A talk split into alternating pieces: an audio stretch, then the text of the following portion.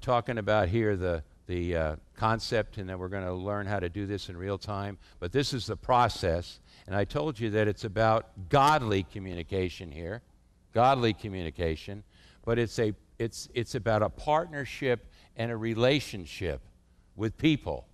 And hopefully, by based on what I said to you yesterday, uh, it's more than I put that cartoon up there. I wanted you to see. It's more than that says we need, the CEO is sitting there saying we need nicknames so we can build unity here and have a partnership and a relationship. It's more than nicknames. We have to learn how to work together, how to, how to build relationships together. We have a chain of command. God's here, the leader is still in charge, but we're in relationship to build God's ministry. And it's important that we understand that. And it requires EQ, emotional maturity, on the part of the leader. But it requires some things on the part of the team. The, the leader provides a safe harbor for the team to offer what? Their facts qualitative facts and quantitative facts, what they see and think and feel. And I want to, I just want to share some things about that with you this morning and then we're going to move on. But I, I want to finish this the concept. So the leader provides a safe harbor, but the team has to take a risk. If there hasn't been a safe harbor up to now, you're going to have to take a risk. And you're also, no matter whether it's no risk or a little risk or a big risk, you're going to have to communicate what God puts on your heart. He's counting on you to communicate what He tells you in your spirit, not what you come up with in the natural. This is not natural communication here. This is godly communication. It doesn't work. Then we're no different than them out there. This is godly communication, God directed. That's why these two checks are so important, those big assumptions. But this is godly communication here. But if it's going to be godly communication, and it's and God's put something on your heart, leaders, then you have to offer it. And pastors, you have to give them license to share it. But there's one caveat here, and there's one rule. We you have to plant the seed that God puts in your heart and your spirit. You have to plant that seed. You have to drop you have to offer it. You have to drop it in there. But with respect and dignity. And one of the ways you show respect and dignity is you just plant it one time. You don't hit the pastor six ways to Sunday till he sees it your way. You don't keep pull, plucking it. Anything growing in there yet, Pastor? You see it my way, huh? We're going to do it my way. Don't you think I'm right? No, you plant the seed one time and your job is over. And then God will grow it in His season. In His season. So you have to plant the seed offer the seed. It's not about nicknames, it's about building partnership and relationship. It's not about command and control. It's not, this is not the com- command and control model. This is a model where we're in partnership and relationship with one another. We're not, we're not manipulating people. We don't have our own agenda and then we just placate them by letting them say a few things and then we railroad it through to what we want to do. It doesn't work that way. It won't work. It may work that way for one meeting, and that's it. You're not fooling anybody. So this you have to learn the skills and the art forms, and we're going to talk about that to do this effectively where people feel genuinely that they're contributing, they have value, and that they're part of the process. That only then will you have motivation, ownership, advocacy, value, and all the things that we identified yesterday. Now, one of the keys we're going to learn about next is that when you work this process, your, your, your job as a leader is to create constructive conflict. Constructive conflict. Constructive conflict. What's that? That's where people don't agree. And that's good. That's healthy. That's not the wrong side of the ledger in Galatians 5. It's not, it's not contention, it's constructive conflict, but it's constructive in the me- I mentioned this once yesterday, but it's constructed. And why is it constructive? Because you've got to get all the perspectives, the facts, what they see and think and feel. It's got to get all out on the table so that you can, as Jethro told Moses, you take the macro issues to God, but you got to go to God with all the facts. That's what we read. So you, it ha- you have to create an environment where people will say what they say, what they need to say. And sometimes they will, with respect and dignity, treating you with respect and dignity as the leader, they will tell you things that they don't agree with, that you said one time, because they see it differently. For example, Pastor Parsley would sit on this end of the table, and I would be down here on this end of the table, and I would be facilitating the discussion, and he'd be directing and commissioning and coaching, and we would he would say something, I believe this is what we need to do. And if I agreed, I don't have to repeat it. I'd just say amen or something. That's a good lesson right there. We don't need people going around the table saying the same thing six times, five times. Just amen if you agree. That makes the meeting a lot shorter right there. People just like to talk and, you know, edify themselves. Okay, but this but if I don't agree with him, it's incumbent upon me to tell him. Right? But I don't just I don't do it like this. Oh, I don't agree and then stare at him. I got to tell him why. Otherwise, he's not going to learn anything. So the why here is critical. The why. The why is where we learn. All of us learn. Why you can't approve it? Why is be, that what, that's what they need to learn. And when they learn this, they start thinking more like a generalist, like you. When they learn how we have to make decisions here for the whole for the benefit of the whole ministry. And then when they're sharing these things, that's what you're learning. And when they're saying they don't agree, they see it differently, then we need to know the why. That's where the learning comes from. So I'd say, Pastor, I'm concerned about that because I believe if we did that, it would have a debilitating effect or a negative effect on this. And then he has an option of saying, Thank you, Dean, I appreciate that. I've thought that through, and it's not a perfect solution. It's not a perfect solution. Yeah, there's some vulnerabilities, and we need to address those. We need to have a plan like the thing I did yesterday. We got a contingency plan. This is what we would do if it went wrong. If it didn't work, let's anticipate what could go wrong and be ready for it if it happens. That's a good idea. But he said, I've thought of it. It's not a perfect plan, but in light of that and, and other things, this is what we must do. Yes, sir. Now we're in unity. We just had constructive conflict, but now we're in unity. Yes, sir. Or, Pastor, I'm concerned about that for this reason. Why? And then he would say, Wow, I never I didn't see it like that. Yeah, you're closer to. I didn't see it. Yeah, well, no, we can't do that. That would that would not be good. That's, this is healthy. But if we don't have this kind of stuff going here, it doesn't work. Okay, now let me do one other thing here relative to questions. I, I was going to move to teams, but let, let me camp out here just a little bit longer.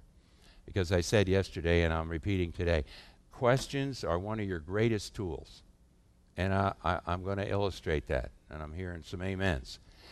Questions, the art of asking questions is one of your greatest tools. So let, let me illustrate a few things. First of all, the art of asking questions. We're going to learn how to go to the mountain and hear from God. But we ask God questions. How am I doing, sir? How am I doing? Help me judge myself rightly. Convict me of the things that are not of you, where I'm, where I'm not doing what you told me to do, where I'm erring, where I'm not coaching, where I'm not decide, where I'm not strong enough, where I'm timid. Coach me, Lord. Coach me now where we're headed. What are we? Okay, so we ask God questions so that we can listen to his answers. So it just pulls more out of God when you go to the mountain. You just ask him a lot of questions, and he'll give you the answers. When we're delegating, when we're delegating to others, yesterday I modeled that. We asked questions Do you understand? Are you clear? Can you confirm for me that you understand? Can you make a commitment? Do you understand the consequences? Questions. When we're working the Proverbs process, we ask questions to elicit value from them. When we are identifying gaps, we have to ask questions to find out where the gaps are. What are the gaps? We have to ask people direct questions so that we can ascertain where the gaps are with honest people. If you get honest people, you'll get an honest answer and you'll identify an honest gap. Otherwise, they'll be hiding them. And I'm going to talk about depth charge questions in a second here. Uh, you're, you're asking yourself questions when you're judging yourself rightly. Here, when you're judging yourself rightly. Being the CEO of you, you're asking yourself questions. You just had a meeting. At the end of the meeting, you, you, the first question would be, How did that go? You're sitting there thinking by yourself. How did that go? Well, I didn't feel comfortable at this. I could I should have done a better job there. I left that out. I meant to Okay, great. You took a risk. So what? You made mistakes. Now, judge yourself, ask questions, judge yourself rightly, and go back. What did you learn? And what change are you committed to make? Otherwise, it's just an exercise in futility here. But what change are you going to make? And so, okay, next time I'm going to work on this and I'm going to get stronger with that. And I'm go- just, it's a process of continual refinement. And admit to them, last time, hey, I'm learning, guys. Last time I could have done a better job here. What do you teach? You're teaching them. You're modeling. We're going to learn when we do confrontation conflict resolution how we ask questions, how we defer to others rather than make judgments and accusations right out the gate, which we don't even know about. We're going to do something here in, uh, in fact, let's do it. Let's do it right now. I want to show you a picture of, of a guy. I'm going to ask you a couple questions. Look, here's the question.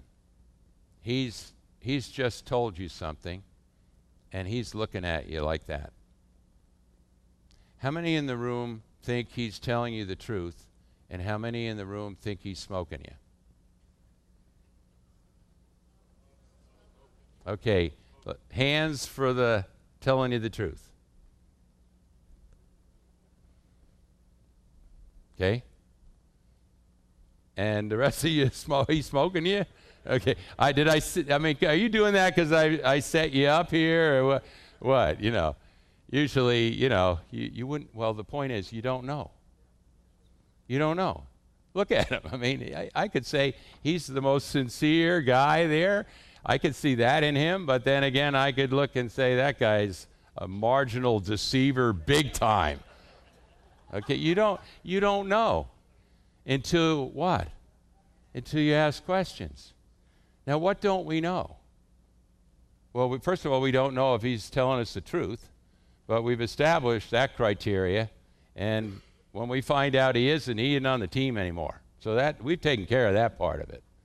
But the other reasons we ask questions, he made a statement, but you may not completely understand what was behind it. And what so what don't we know without asking questions and without pursuing it with more questions? We don't know what his heart is, where his motivation is, how much he really cares. Because they say things and they want to placate you and they want to please you and they want to look the role and they want to look spiritual, but you don't really know.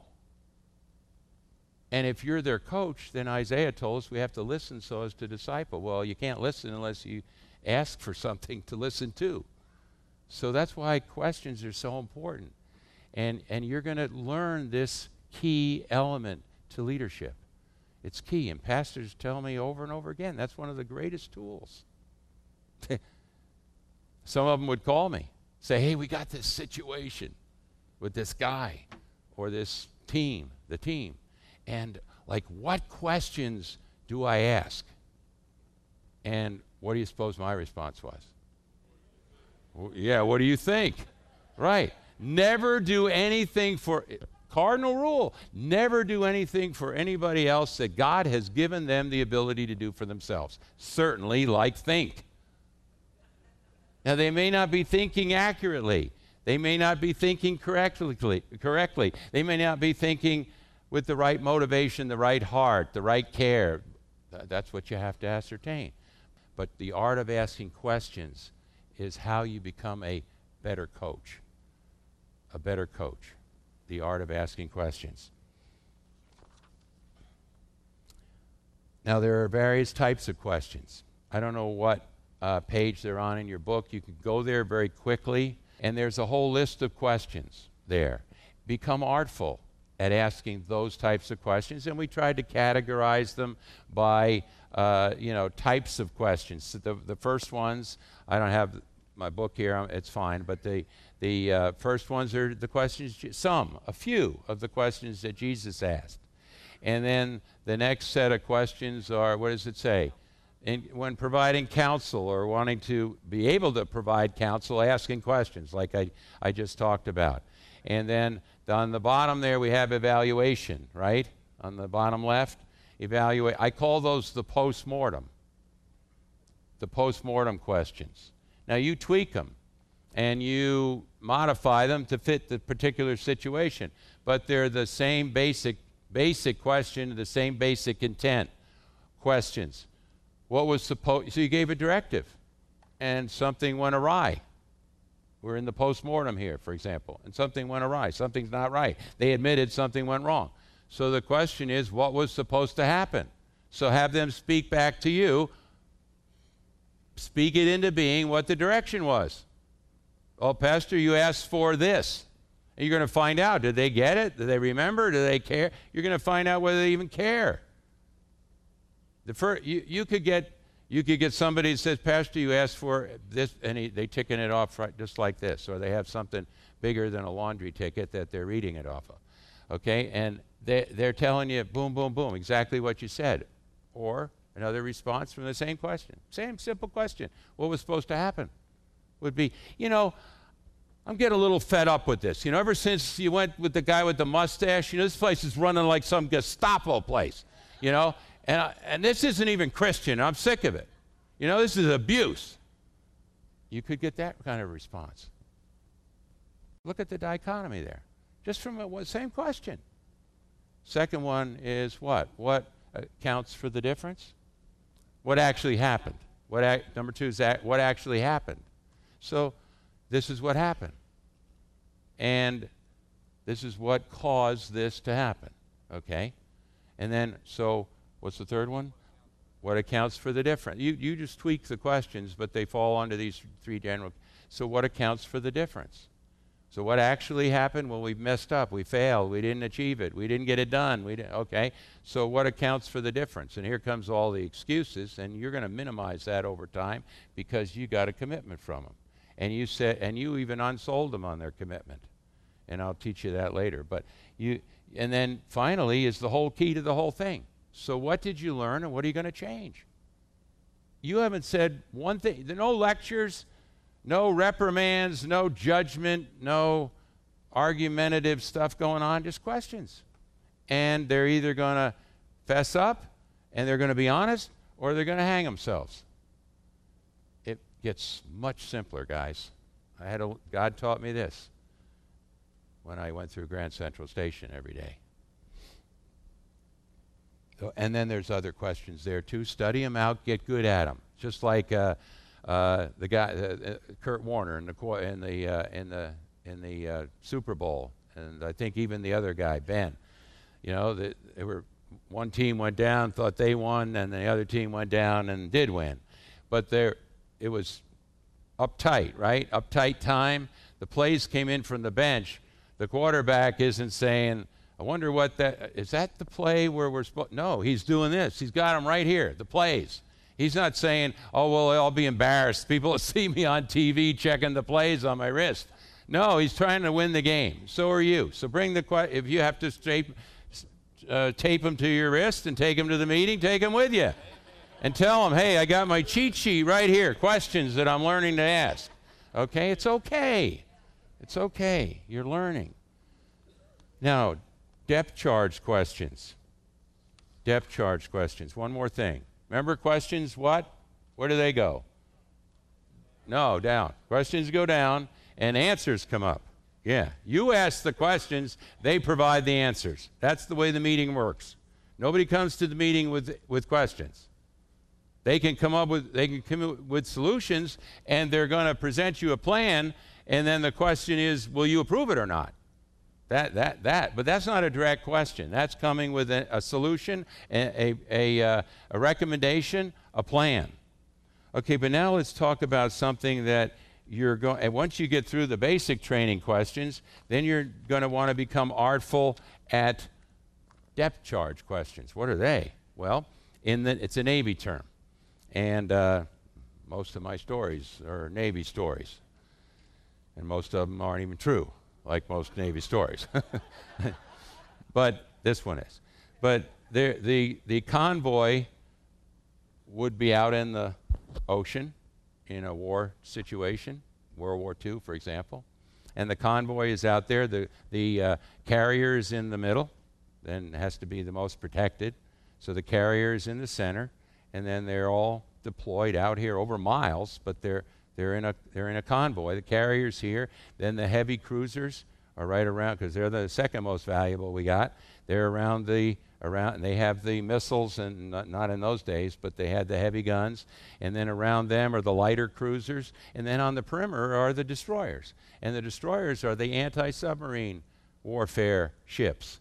And so they they protect the whole fleet or the whole convoy from the enemy submarines because the enemy submarines have to in those days fired horizontally in the water now they can fire vertically too but they would fire horizontally in the water, and they so they would stay submerged, and they would fire torpedoes and try to sneak them through the ships to hit the big target, the carrier with 5,000 men on board. So, and the only aircraft that would protect the rest of the, the, the rest of the fleet. So they these anti-submarine destroyers on the flanks here would have what they call depth charges, and they were on the stern and they would roll them off the stern of the destroyer and drop them to a prescribed depth based on the surveillance or the, or the intelligence that they had from the sonar equipment that would tell them that there's a, but and the frequency, the beat of the motor from the submarine would tell them whether it was friend or foe. And if it was foe, they would drop one of these depth charges down there. Why? To knock them out of the water. So that, there's a picture up there of, of uh, a diver. If you, I don't know if you can sense it, but what, what I'm trying to illustrate here is you don't have to dive down into the belly of your ministry, into the bowels of your ministry to figure out what's going on. Okay? You've got an honest team, and with depth charge questions, you're going to find out what goes on by asking depth charge questions. And I'll, um, uh, let me finish explaining that. But they go down to that prescribed level and then they explode. And what do they do? Well, they knock out their generator. So they can't take in, they can't generate oxygen, so they have to surface. Or, or it knocks out their fillings, and they get the picture, you know. And they surface, and they come up with the white flag, and they surrender. And so what we're doing is punging these things that are about to destroy your ministry. We're attacking with questions the things that are vulnerabilities that are potential gaps in your ministry. This is one of the big ways in which you identify gaps by asking depth charge questions. So, what does that mean now in real time and real ministry work? You're asking questions that are tough questions that get right to the jugular of things. And you're asking them questions like the ones I'll, I'll cite to you here. But they're going to surface the things nobody wants to talk about. Nobody, or nobody's, th- it doesn't mean that they're deceptive, but nobody's even thinking about them. We just get busy and we get off, you know, onto this and onto that, and we forget the main stuff. And you're the guy who has to keep them on the main stuff, so, right? The macro, the things God said to do. So you have to ask depth charge questions, and I don't want to belabor this, but I want to give you an example of how you poon here. That illustration up there. How you blow these things out of the water. And I'm going to go quickly here and jump all over. I've got nine pages of them here, but uh, I've given to partners over, over time. What are the three major congregation needs relative to your department right today? Today. You're asking some member of your team or the whole team? Right out of the blue. Pop quiz. What are the three major congregation needs relative to your department and, and the next question, next depth charge question is, and how are they going to be addressed? Well, we've already anticipated two of them, sir, honest. But we, we haven't thought about the third one yet. But we're going to get on it, and next time I'm back, I'll report on how we're going to get that done. What are the two best practices? Best practices, a term from the world. Best practices. What are the two best practices that you've utilized in the past month or in the past two months? What are the top three vulnerabilities in your department? And what will you do about them? I ask these questions to the partners when we come for the advanced training so I can coach them, so I can know where they're at and I can answer their questions. So they've heard me. I, I say, So what's the greatest vulnerability your ministry is facing today? And when I see them going like this, greatest vulnerability. I wonder, let's see, uh, what would that be? Martha, what do you think? I say, guys, if you don't know what the greatest vulnerability is, you're not on the case. You're not thinking right. You're just running to and fro from crisis to crisis. You need to know what that those are gaps. You don't know what those are and what you're doing about it. That's your job. What project can you propose that would dra- dramatically change this situation? What are the top three achievements? What, what are the top three leadership practices that you put in place in the last six months? And how are they working? Depth charge questions. You're gonna, you're, you're, that's how you evaluate this part of the, evalu- the behavior. The behavior. Let me go to the master sheet here. And what has been your best mistake this quarter? What's been your best, best practice, but best mistake? What's been your best mistake? You're going to see when we work together as a team, everybody learns from each other's mistakes. We don't learn sequentially, one at a time. In a team, when we work in a team, we learn our best practices, so we share good stuff, and we learn about our mistakes, so we can all learn together at the same time. What was your last great innovative idea in working with your team? What is your greatest personal challenge?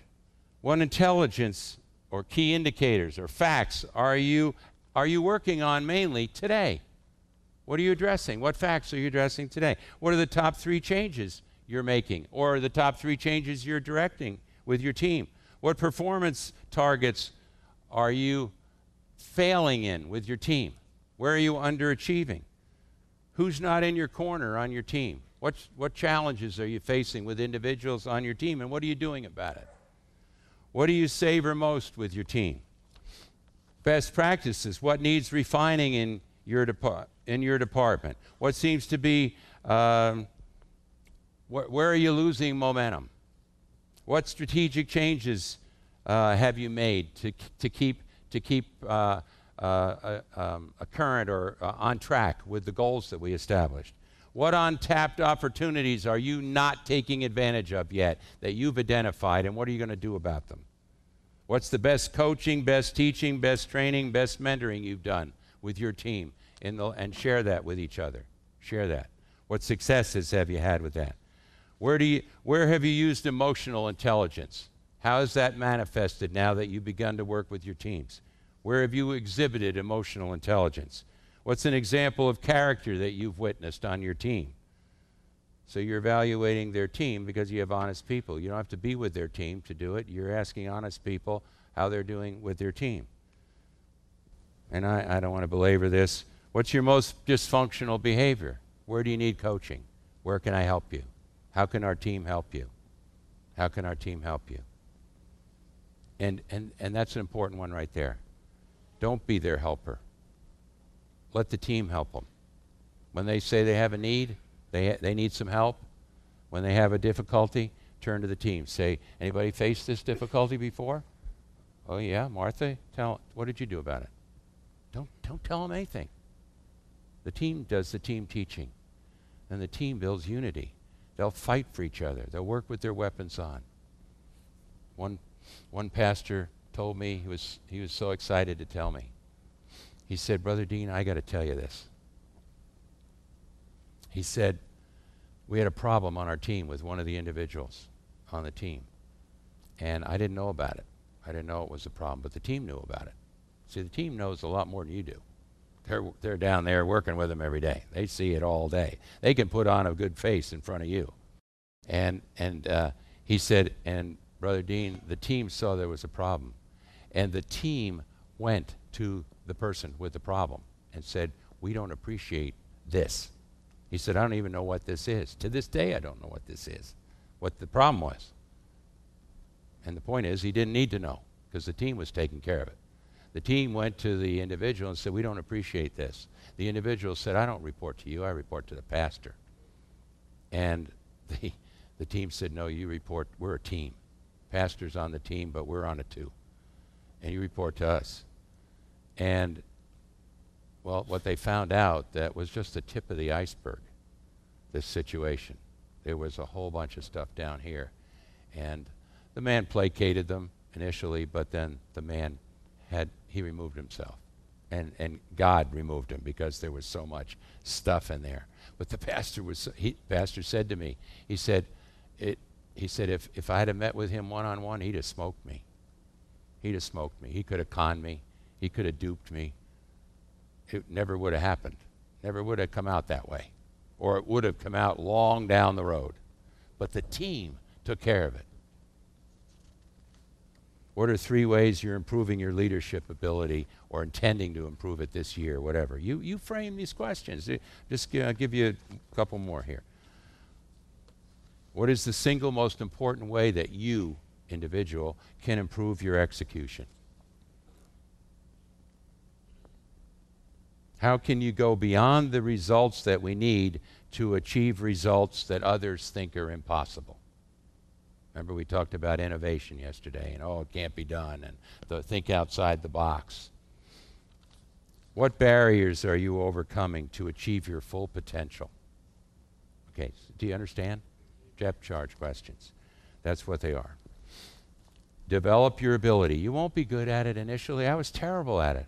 I was terrible at it, but I started to learn when God started to show me. And you just keep practicing it and you and you you see it's all about your skill.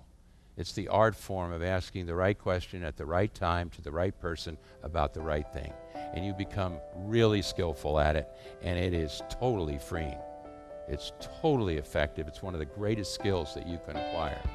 You see the L here? You're the facilitator of this meeting. What does that mean, facilitate? It comes from the STEM word to make facile, to make easy. Easy for people to contribute.